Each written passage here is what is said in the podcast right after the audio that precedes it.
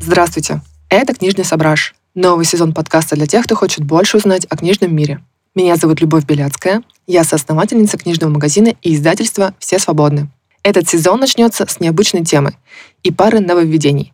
Как и было изначально задумано, в новом сезоне будет гораздо больше гостей.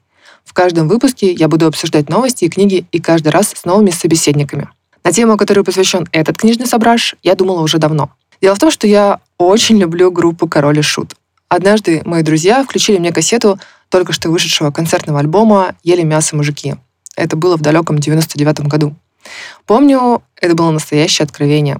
У городских подростков не было возможности собираться вечером у костра и рассказывать друг другу страшилки. Поэтому мы обожали сериалы «Байки из склепа», «Боишься ли ты темноты», и поэтому теперь мы э, вместо костра могли собираться вокруг магнитофона и включать кассеты, где пара разудалых вокалистов рассказывали страшные сказки с несчастливым концом.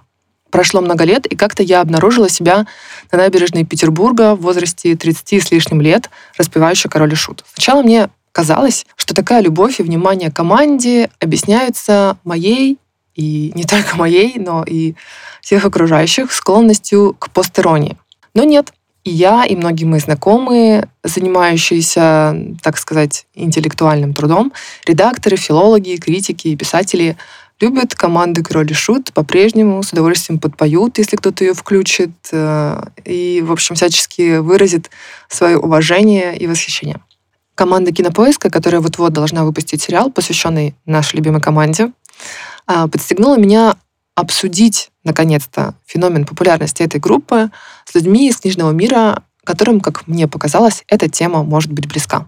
Поэтому сегодня я поговорю с писателем Алексеем Поляриновым, чьи рассказы о книгах и авторах мы всегда так любим послушать. А еще Леша как-то признался мне, что обожает «Король и Шут». И еще сегодня я поговорю с Ксенией Грициенко, главредом оригинальных проектов букмейта, соведущей подкаста «Листай вправо», но самое сейчас для нас важное — создательницей телеграм-канала «Жуткая», в котором она пишет о страшных фильмах, книгах и однажды даже сделала мини-исследование песни «Кукла-колдуна». К сожалению, на данный момент очень мало каких-то филологических статей с серьезным изучением творчества группы. Хотя, на мой взгляд, интересно было бы рассмотреть их э, в скобочках псевдо фольклорный стиль с точки зрения, не знаю, какого-нибудь подхода пропа или Веселовского. А ведь Проб по мифотворчеству народов мира изучал их общество, быт, а, разные формы социальной жизни. И а, поэтому я как-то, вот почитав Пропа, задалась таким странным вопросом, а что можно было бы сказать о нашем обществе, если изучить творчество короля Ишта? Как историческая действительность влияла на сюжеты группы? Если она влияла, конечно. Почему почти все сказки команды заканчивались плохо? Можно ли серьезно анализировать литературное творчество князя и горшка, или их произведения были творчеством ради творчества, и там совершенно ничего не зарыто? Сразу скажу, что мне было бы интересно рассказать или почитать психоаналитический и философский разбор любимых песен. Не знаю, насколько это возможно, ведь все они звучат примерно как краткий пересказ мифов народов мира. Это чаще всего весьма схематичный сюжет, почти не приукрашенный никакими особенными подробностями, и это неудивительно, разумеется. Все-таки это формат панк-песни. И этот формат ни в коем случае не предполагает каких-то развернутых описаний. При этом все сдобрено ударной дозой рифм в стиле «может, поможет». В общем, а вопросов, которые мне бы хотелось осветить в этом подкасте, получилось много. Начнем с главного. Как ты думаешь, в чем феномен группы «Король и Шут»? А, но я разверну вопрос. А в чем секрет их успеха? Почему их любят люди из совершенно разного культурного контекста? И с самым даже иногда противоположным э, жизненным бэкграундом. Для меня это был э, момент знакомства с группой. Я четко помню, как мне одноклассник э, дал послушать песню в кассетном плеере. Это был мертвый анархист. Среди ублюдков шел артист в кожаном плаще, мертвый анархист. И как бы эта песня, с которой я до сих пор периодически в голове иногда пою, вот этот «Среди ублюдков шел артист» и так далее, ты запоминаешь. Но для меня было удивительно, когда я послушал несколько песен, что это фактически предтеча нарративных э, жутких подкастов. Знаешь, типа каждая, каждая песня — это история, это жуткая история, это городская легенда. И я их вот слушал в основном ради текстов, потому что мне было интересно, ну, ты всякие стрёмные истории слушаешь. Там мертвецы, э, люди друг друга едят, каннибализм и так далее. Все это подростку близко, его сердцу и так далее. А, но еще я должен сказать, что мне до сих пор кажется, что это еще и музыкально талантливо сделано. То есть это не, это не, ну, условно, что там еще в детстве могли слушать, какой-нибудь слепнот, да, или что-нибудь в этом роде. Я недавно на Spotify включил «Король Шут», и мне до сих пор кажется, что многие песни хорошо сделаны. Вот именно, несмотря на то, что мы говорим про абсолютных панков, да, которые выглядели просто, ну вот прям, э, как будто они бухали всю ночь и пришли, и короче, перегаром через экран, и слово, вот так было. Но при этом это никогда не была музыка, сделана Вот это мне всегда нравилось. Это всегда была музыка, которая, в которой ты видел, что люди вложили душу, как, как бы это банально не звучало, и это всегда было очень мелодично. У них, э, знаешь, есть городская легенда, по-моему, про Rolling Stones, что они выгнали, короче, про, как, про каких-то чуваков, возможно, про каких-то панков, что они выгнали гитариста, когда увидели, что он настраивает гитару перед концертом. Мне, мне всегда казалось, что это ужасные понты, и что, наверное, никто так делать никогда не будет. И про Prodigy тоже есть истории, что вот они никогда не репетируют, потому что они там поссорились однажды во время репетиции, решили, что настоящие панки не должны.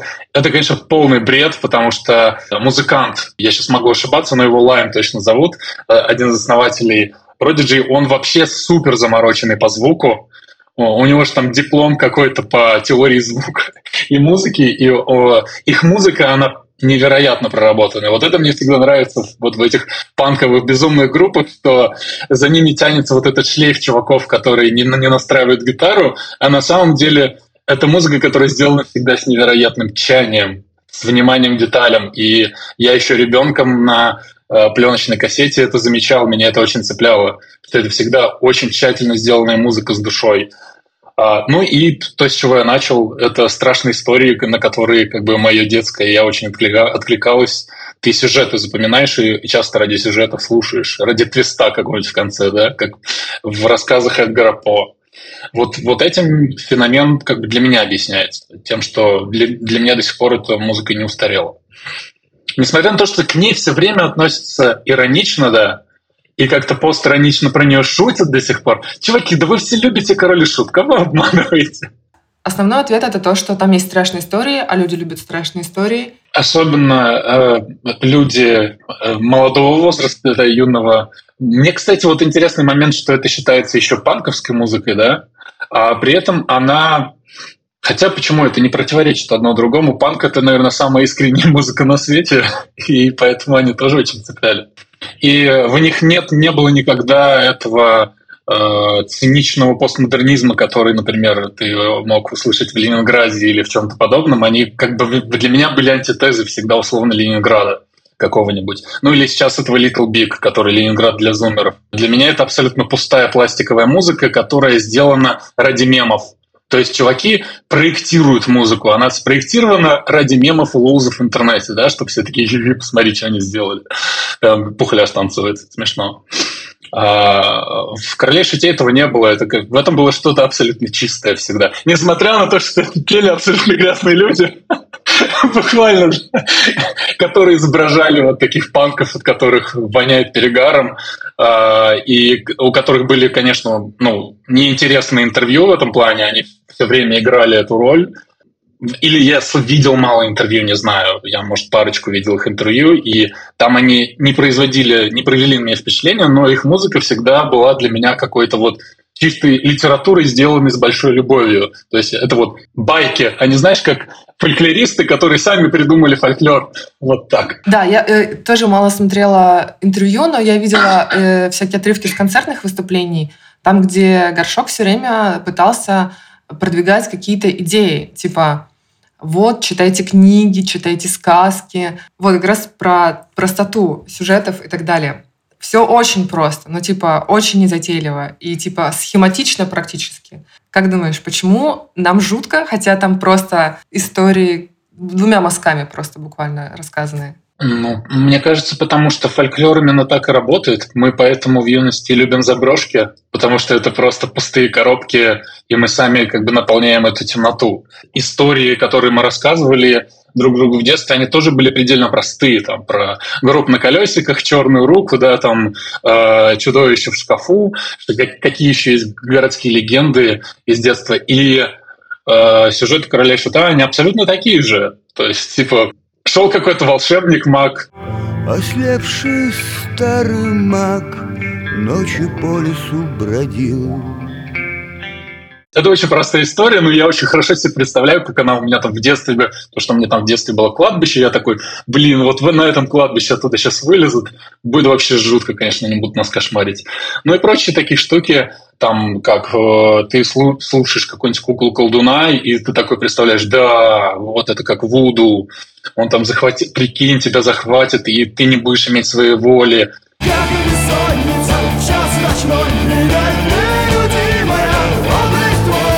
И это супер простые концепты, на которых построены все хорошие сказки, по сути.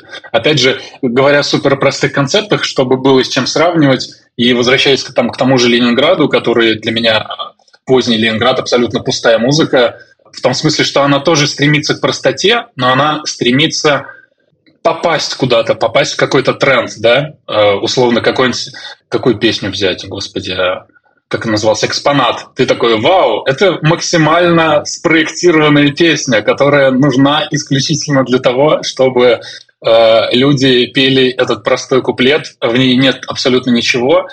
В «Короле шуте» было нечто абсолютно противоположное, потому что, мне кажется, это придумывали люди, которые тащились от таких же легенд. Типа, вот, это люди, это люди, которые тоже в заброшках сидели, такие, а прикинь, прикинь, типа колдун, колдун захватил. То, то есть я вполне могу как бы себе представить, что это э, байки, которые травят у костра. И поскольку я люблю байки, которые травят у костра, во мне это очень сильно резонирует до сих пор. И э, я бы, наверное, так это и сформулировал, что песни короля и шута – это байки у костра. Мы всегда ощущаем вещи, наверное, простые, которые нас трогают, которые сделаны людьми, которых они также трогали, да. То, что не сделано, чтобы нам угодить, а сделано, чтобы было весело. И король и шут это то, что сделано, чтобы было весело, и то, что э, чуваки сами, видимо, под пиво такие, прикинь, а прикинь, они, короче, едят мясо, запивают пивом и не понимают, что им говорит этот чувак.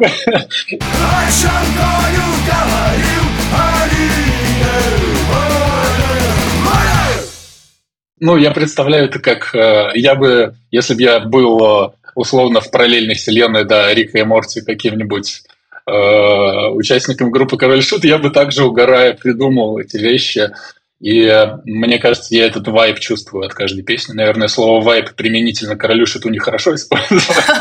Кстати, по поводу конкретных песен, Тебе не кажется, что эти две песни «Кукла колдуна» и «Прыгну со скалы» стоят чуть-чуть особняком? Что как будто бы в них есть что-то, что выделяет среди других? Не было никогда такого ощущения? Да, наверное. Я никогда не пытался это проартикулировать, но я сейчас думаю, может быть, ты права в том смысле, что они не совсем а, построены, они построены не так, как все остальные, да, не так, как «Проклятый старый дом» или те, те же, господи, жаль, нет ружья, потому что все это как раз байки или вот короткие истории. А, жаль, нет ружья, это фактически для меня это, может быть, иногда была такая повесть Белкина, знаешь, где тоже очень простая история про чувака, который пытается добраться до деревни, и он в ужасе от того, что волки всюду, и он думает о том, сможет ли он вообще уже пережить эту ночь. Признаюсь, братцы, вам, я дедушку любил. Так он же бил тебя. Клянусь, за дело бил. Он хоть и строгий был, зато меня учил. Все то, что знаю, я от деда получил. А куклу колдуна и разбежавшись прыгнуть со скалы, это скорее про ощущение, да? Это не про историю, не про нарратив, а про ощущение, которое тоже отзывается в каждом подростке. Там главным героем э, всегда мужчина, поет от первого лица, и о том, что женщина поступила неправильно, и что, э, ну, типа, зря она, короче, так, и она за это поплатится или поплатилась. Это немного ближе к поп-культуре. Это не очень панковая песня. Это баллады, и, наверное, поэтому они, они еще и мелоди, они еще более мелодичные, чем все остальное. Поэтому, наверное, они, они, они самые топовые. Ты знаешь, что типа это самые две популярные песни на удивление, хотя а, это самые... Мне казалось, что проклятый старый дом самая самая топовая, но я наверное ошибаюсь. Ну, ну, конечно, там если они в пятерке точно, типа Проклятый старый дом или Не, я верю, что кукла колдуна сто процентов одна из самых, потому что это же самая популярная песня, там, когда учишься играть на гитаре, там ее пытаются повторить. Э, и когда вышла вторая The Last of Us игра, первое, что пытались сыграть на гитаре за героиню, это кукла колдуна, это было очень В России, по-моему, стрим где-то был, где играли кукол колдуна, проклятый старый дом. У Короля Шута есть э, альбом, акустический альбом, и там куча странненьких песен, где нет ничего страшного. А, в «Сосиске» парень переживает, что его называют сосиской. А, в «Тени» а, парень говорит, не хочет встречаться с девушкой, э, э, прячется от нее в колодец и говорит, ты все равно меня не вытянешь, я не хочу от тебя любви. В наблюдателе парень просто подсматривает за девушкой, которая знает, что он за ней подсматривает. В общем, у них целый альбом песен, где ничего не происходит и нет ничего страшного. Может быть, поэтому альбом... ты о нем не знаешь. Да, э, это альбом юношеского ангста, да, где э, они перерабатывали свои детские травмы. Ну, у каждого автора есть какой-то такой отход от своего стандартного набора, да. Но вот сосиска это звучит как, что могла бы быть песня Оксимирона, честно говоря. Почему? По сюжету. Не знаю, но у него есть вот эти рефлексирующие песни, типа, знаешь, я почему-то лифт вспомнил сразу, где он едет в лифте с чуваками, которые сейчас будут бить, потому что у него нос не такой, и эта песня вот про юношескую, юношеский страх, и там этот припев инициация, аци, и у меня почему-то, как знаешь, перекликается с тем, что ты пересказала сосиску. Я подумал, если это от лица чувака, которого называют сосиской, это вообще довольно интересный ход и очень нестандартный. Это, конечно, больш... очень серьезный скачок куда-то в сторону от их стандартной работы с простейшими легендами. То есть с вымышленными, но они как бы стилизованы под фольклор у них всегда. Типа, вот была такая история, это не я придумал, да, мне рассказывал друг, который рассказывал другу что там разли, разлили зелье на кладбище и полезли мертвые. Угу. Или жил-был парень, который поклонялся повелительнице мух, и, в общем, потом его заживо сожрали. Жаль, никто ему не верил, но захватывала дух От его были Офея, повелительница мух. Да, или чувак, который за молниями бегал. Да. То парик лесу мчится, то в поле, то кручу Все поймать стремится Когда ты создаешь э, байки, э, довольно хорошо для исполнителя самому превратиться вот в такую байку, тогда, конечно, и э, твой миф проживет дольше просто. Хотя я не думаю, что, конечно, я не думаю, что это сконструировано, да, опять же, в отличие от полных антиподов короля и шута, это Ленинград и Little Big, которые абсолютные конструкты, не, ну, пустотелые конструкты для меня. А король и шут для меня никогда не был конструктом, они всегда производили впечатление чуваков, в которых просто, ну, такой поток, они в потоке, и оно само как-то рождается вокруг них, потому что это живое.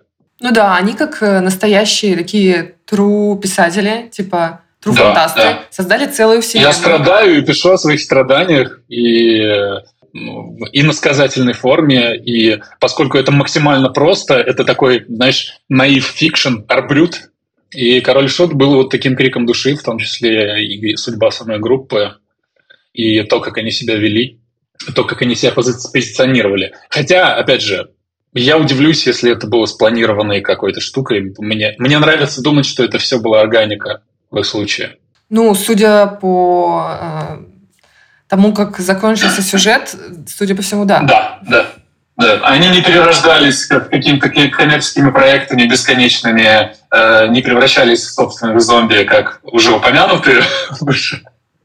Почти все песни, э, ну, понятно, которые страшные, у которых есть страшная история, а, заканчиваются плохо. Я прям... Я знаю, что есть пара исключений, но это прям нужно сидеть и вспоминать. Кто же там выжил хоть в одной песне? Я думаю, что это закон жанра. Опять же, не знаю, насколько они были, Горшок и князь, авторы слов, были специалистами по фольклору, да, э, и читали пропа, но э, на самом деле меня это привлекало. Вообще-то там везде плохой конец, как тебя, в принципе, привлекают сказки братьев Грим, потому что там жесть, да. А если у истории счастливый конец, значит, это еще не конец. Это знает каждый автор страшных историй, да? Это всегда должно закончиться с жестью, потому что тебе нужен твист крутой в конце. Ты должен накручивать. Ты не должен такой, ну, вообще-то это все был сон, или она там от колдуна убежала, и все было хорошо, нашла мужа и жила счастливо, да? То есть э, тогда ты такой, бу, чувак, ты так хорошо начинал, и что это такое? Где, где кровь? Все, все должно заканчиваться кровью, когда ты рассказываешь жуткую сказку, поэтому мы и Эдгара По его сказки никогда не, не имели счастливого конца. Я не знаю, я не помню, насколько это по пропу, э, не могу сказать. Но мне кажется, что это настолько закон жанра, что ты, когда конструируешь какое-нибудь что-то похожее на фольклор, то там э, должен кто-то лишиться ног, рук или глаз, или головы, да, потому что иначе это не страшно. Да-да-да, ну потому что расчлененка тоже важная часть э, именно этого боди-хоррора, которым занимался в том числе и Король и Шут. А это же это фактически наш, наш Кроненберг. Мне нравится, что мы к этому пришли. А, кстати, как ты думаешь, в песне «Камнем по голове», кстати, тоже, мне кажется, в пятерке самых топовых песен «Короля и Шута». Герой же умер, Здесь как раз э, в чем э, крутость многих их песен и почему я напираю на литературность, потому что они допускают интерпретации. Ты типа ты можешь это обсуждать, понимаешь? Мы не можем с тобой, ну какую еще песню мы сможем обсуждать, вот как литературу, да? Это как книжный клуб. Как ты думаешь, в конце этого рассказа герой умер, потому что автор намекает на это? Я уверен, что он умер, но просто потому что как бы это укладывается в структуру всех остальных из сказок, да. А тот факт, что возникают такие споры, для меня доказательство того, что это как бы литература и есть. Ну, собственно, мой последний вопрос был о том, э, на который ты тоже уже успел ответить. Есть ли смысл серьезно анализировать тексты Киша, или это все же целиком полностью интертеймент, и в них нет двойного дна? Я думаю, что есть, да. Вот по камням по голове один из примеров. В провинциальном городке был праздник, музыка звучала, но вот в улькующей толпе возник зловещий лик бродяги, он шел как Каждый сюжет можно там практически как Эдгара По э, анализировать. Потом мертв ли герой, к какому готическому рассказу это отсылается, знаешь, и тому подобное. Потому что понятно, что авторы это, может быть, не закладывали, но это и не нужно. Э, потому что когда ты пишешь какую-то базовую историю и тот же Арбрют и Наив Арт, э, они не занимаются вот этими постмодернистскими отсылками и тем, тому подобным, но при этом там очень много всего есть, что туда попадает естественным образом. И э, у короля штаба было много всего такого. Вот я переслушаю сейчас даже камни по голове, да, вот это интересный момент, что э, мертв ли герой в конце этого рассказа? Это как Крыжановского обсуждать. Но мне кажется, что он вообще изначально мертв. Ну ладно. В общем... Э... О, еще интереснее, видишь? Э, спасибо тебе большое. Да, спасибо, что была. Спасибо, что пришел. И ты попала к настоящему Но мне вообще, знаешь, всегда казалось, что самое гениальное прочтение куклы колдуна было бы, если бы мы это воспринимали как какую-то мою темную Ванессу или акты отчаяния, то есть какой-то роман об абьюзивных отношениях.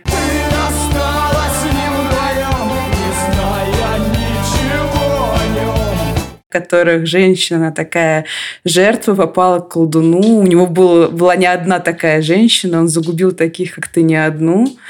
И вот она такая вся несчастная. Очень интересный взгляд. Не уверена, правда, что князь об этом думал, но, кстати, я недавно пересматривала э, интервью Горшка, и там был момент, где он э, рассуждал по поводу, рассуждал о религии, рассуждал о христианстве, о церкви, о том, что вот православие, оно как бы уже не торт, и все сильно поменялось, и все плохо.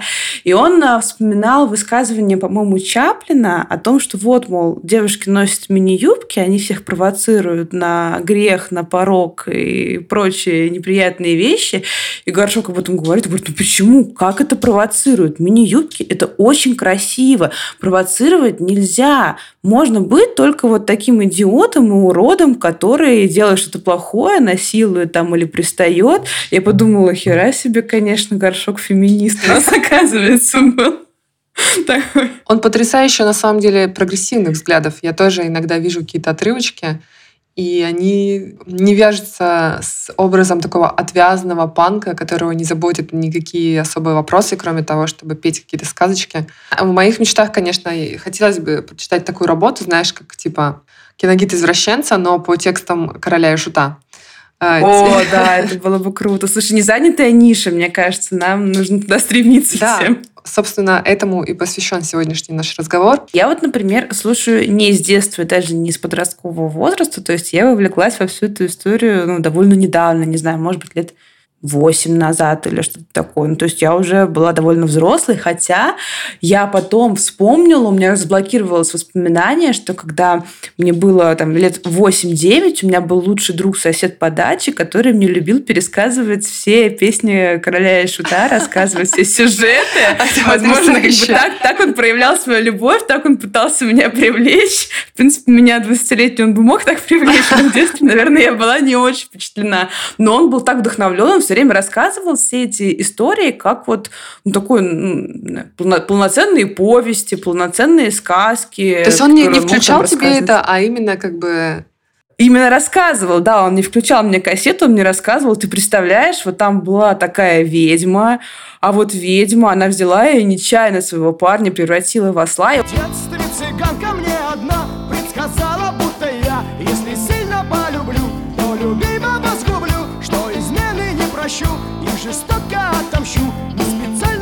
зла превращу его в осла. Не уверена, конечно, до конца, но предполагаю, что он мог еще добавлять какие-то свои фан- фантастические элементы и подключать свою фантазию, и, наверное, достроивал, достраивал даже эту реальность. Такое, в общем, вполне тоже возможно. И это очень круто, на самом деле. Это сумасшедшая что у- история.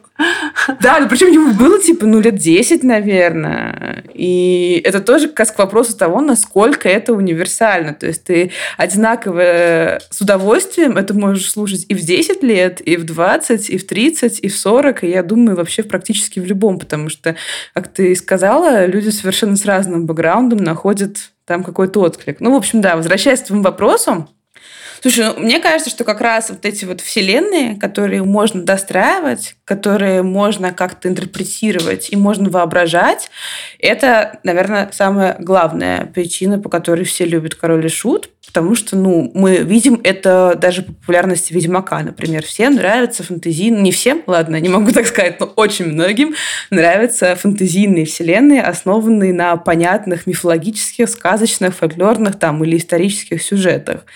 И я, кстати, подумала, что, наверное, по вселенной Короля и Шута вполне могла бы быть тоже такая игра с открытым миром, как э, Ведьмак, в котором там персонажи э, князя или горшка даже тебе предлагают квесты, и у тебя все строится, в общем, на сюжетах э, этих песен. Потому что это вполне себе законченные все истории. Тот факт, что это такая полноценная вселенная, это, конечно, вовлекает. Плюс, мне кажется, важным как раз то, о чем мы с тобой вначале говорили, что это эпос, а не, не лирика. Ну, лирики очень мало у «Короля и Шута», хотя ну, можно найти какие-то песни, опять же, «Прыгну со скалы», например, но их прям ну, совсем- совсем-совсем мало. Это всегда какие-то законченные истории, это всегда рассказы, это всегда то, что ты можешь, в принципе, легко понять. Ну, есть какие-то тексты, которые требуют там дополнительных интерпретаций, и всех они разные, но в основном они понятны. И это же довольно редкое явление для музыки, ну, как мне кажется. Мы все в основном слушаем музыку для эмоций, а тут как бы музыка для сюжета, для вовлечения. Это другой подход и какая-то другая модель написания этих текстов к этой музыке. И мне кажется, что все-таки как раз эти истории Князеву даются гораздо лучше всяких лирических отступлений.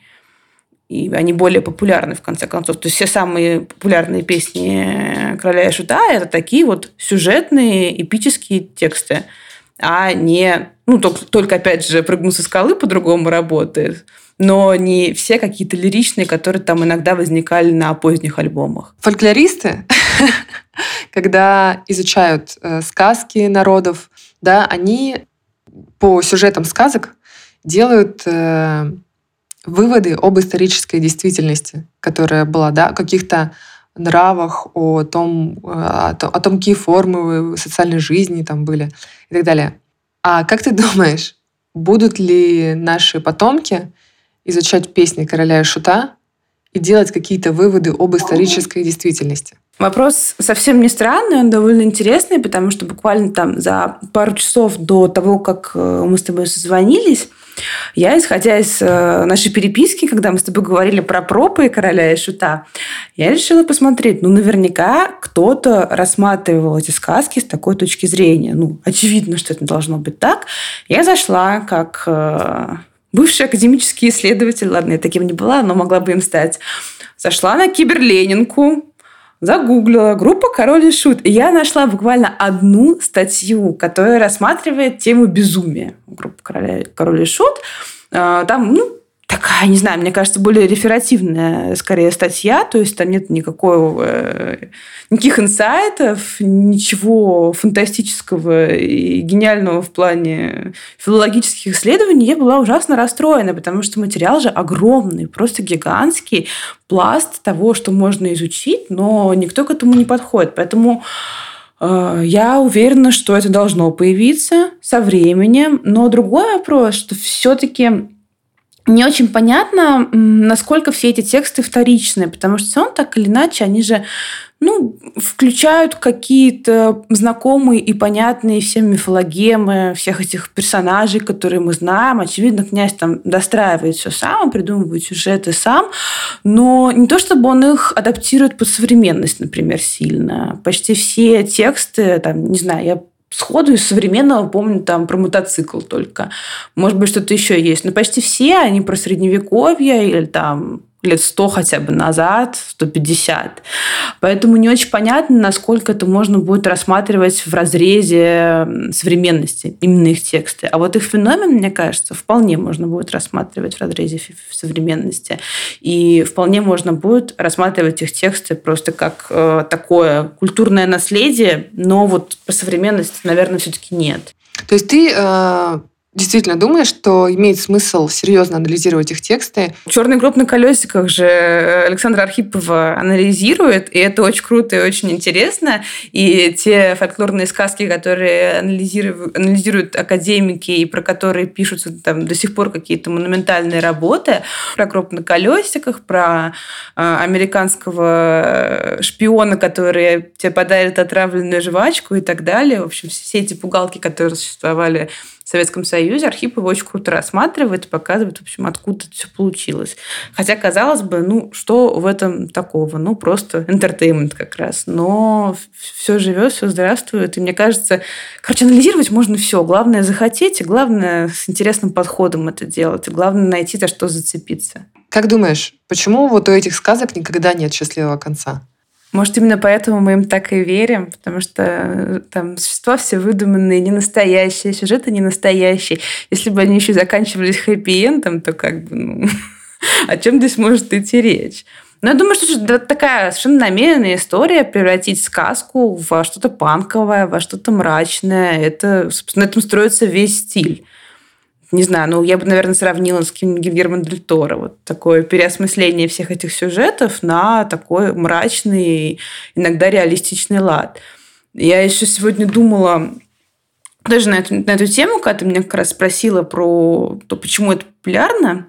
И я подумала о том, что то у Киша еще очень круто выражено смешение стилей. И я, кстати, вот предстоящим сериалом в этом плане очень сильно вдохновлена, потому что мне кажется, что это вот смешение такого фантазийного и приземленного, то есть там же есть одна линия, которая рассказывает про князя горшка, спасающих некую принцессу, а есть э, линия, собственно, истории группы. И вот это вот смешение, мне кажется, делает во многом тоже Киш такими популярными. И сами песни, они же тоже строятся таким же образом. Там, например, вспомни, э, как же она называется, а «Зловещий кузен». Там вампир обратил свою двоюродную сестру, она тоже стала вампиршей. Брачную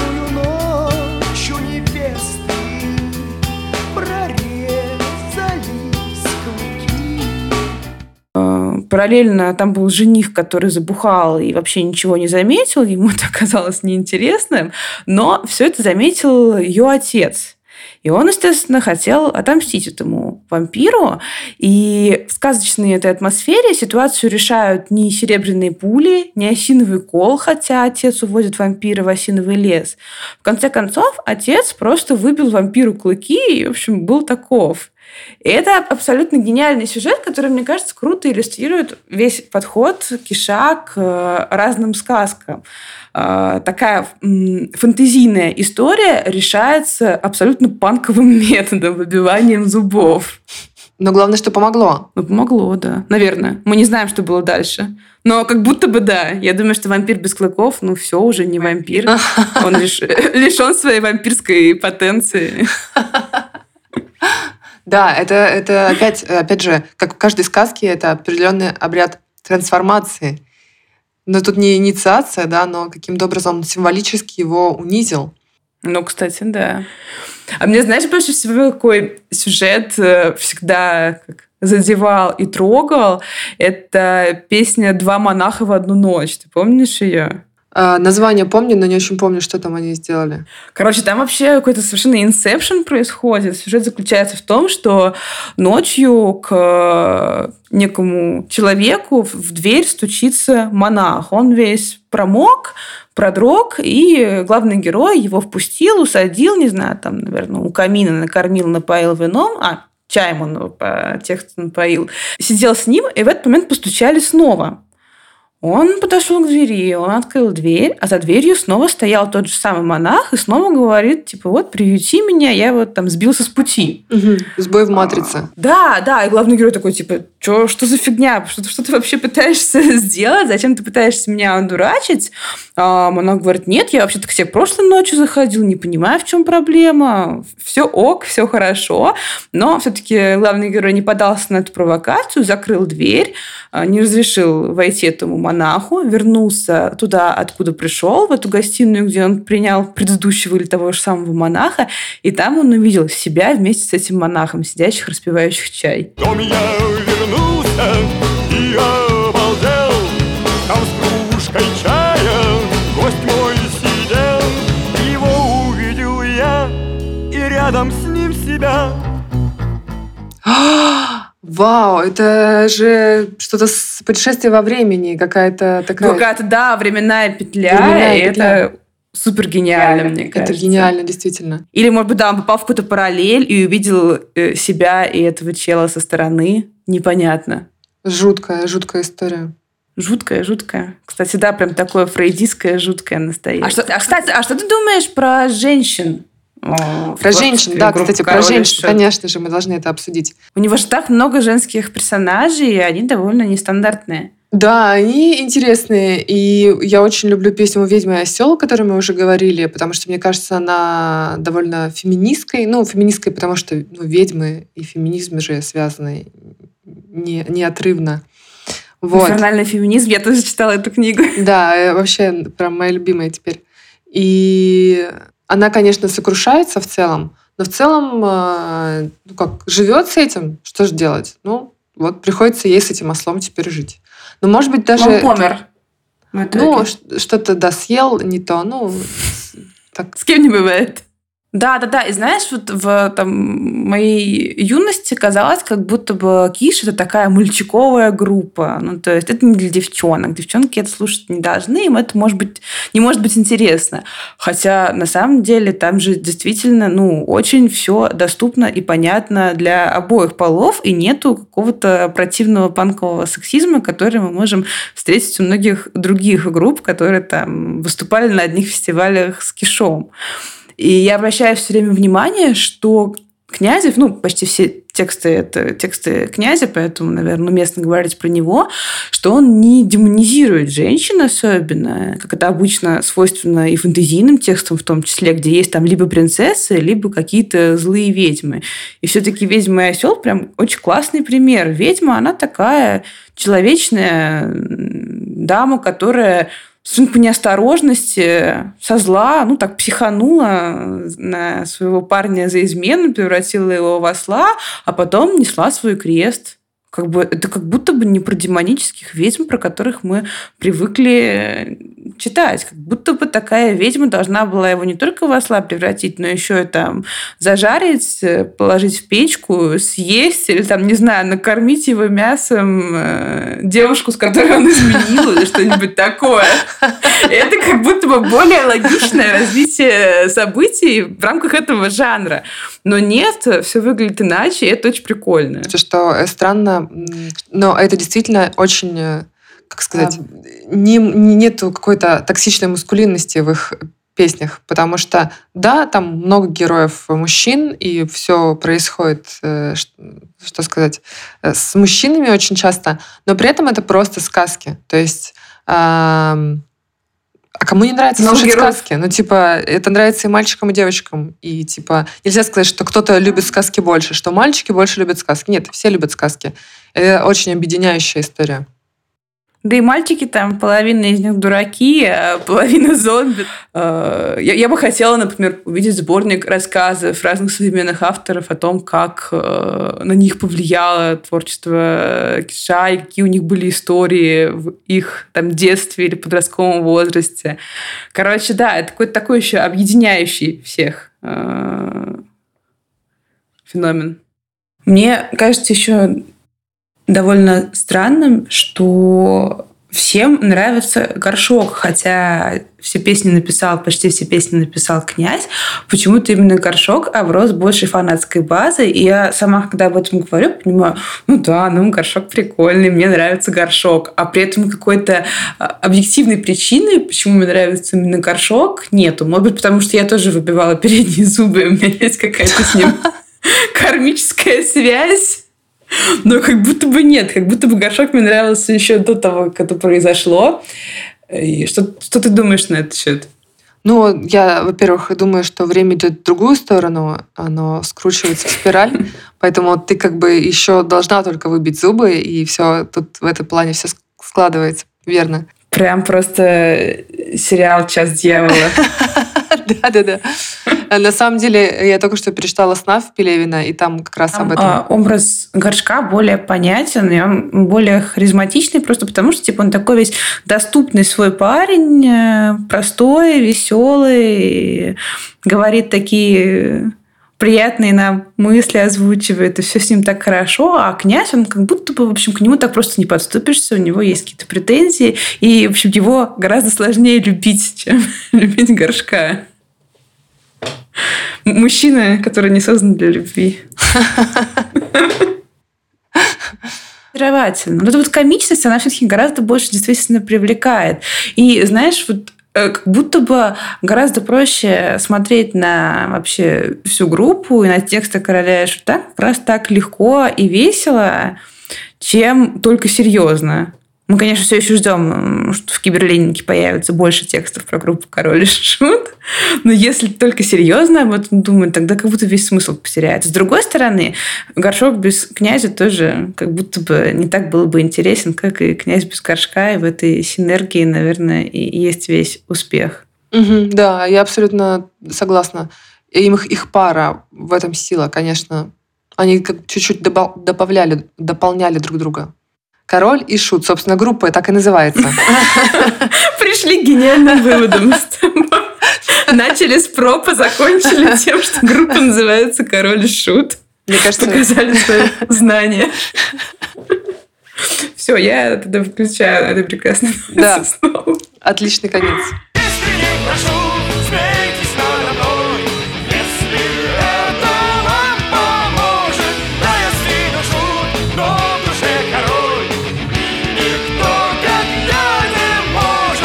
Спасибо, что слушали этот подкаст.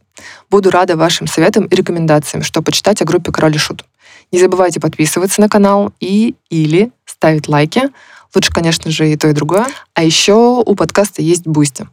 Всего доброго. До свидания.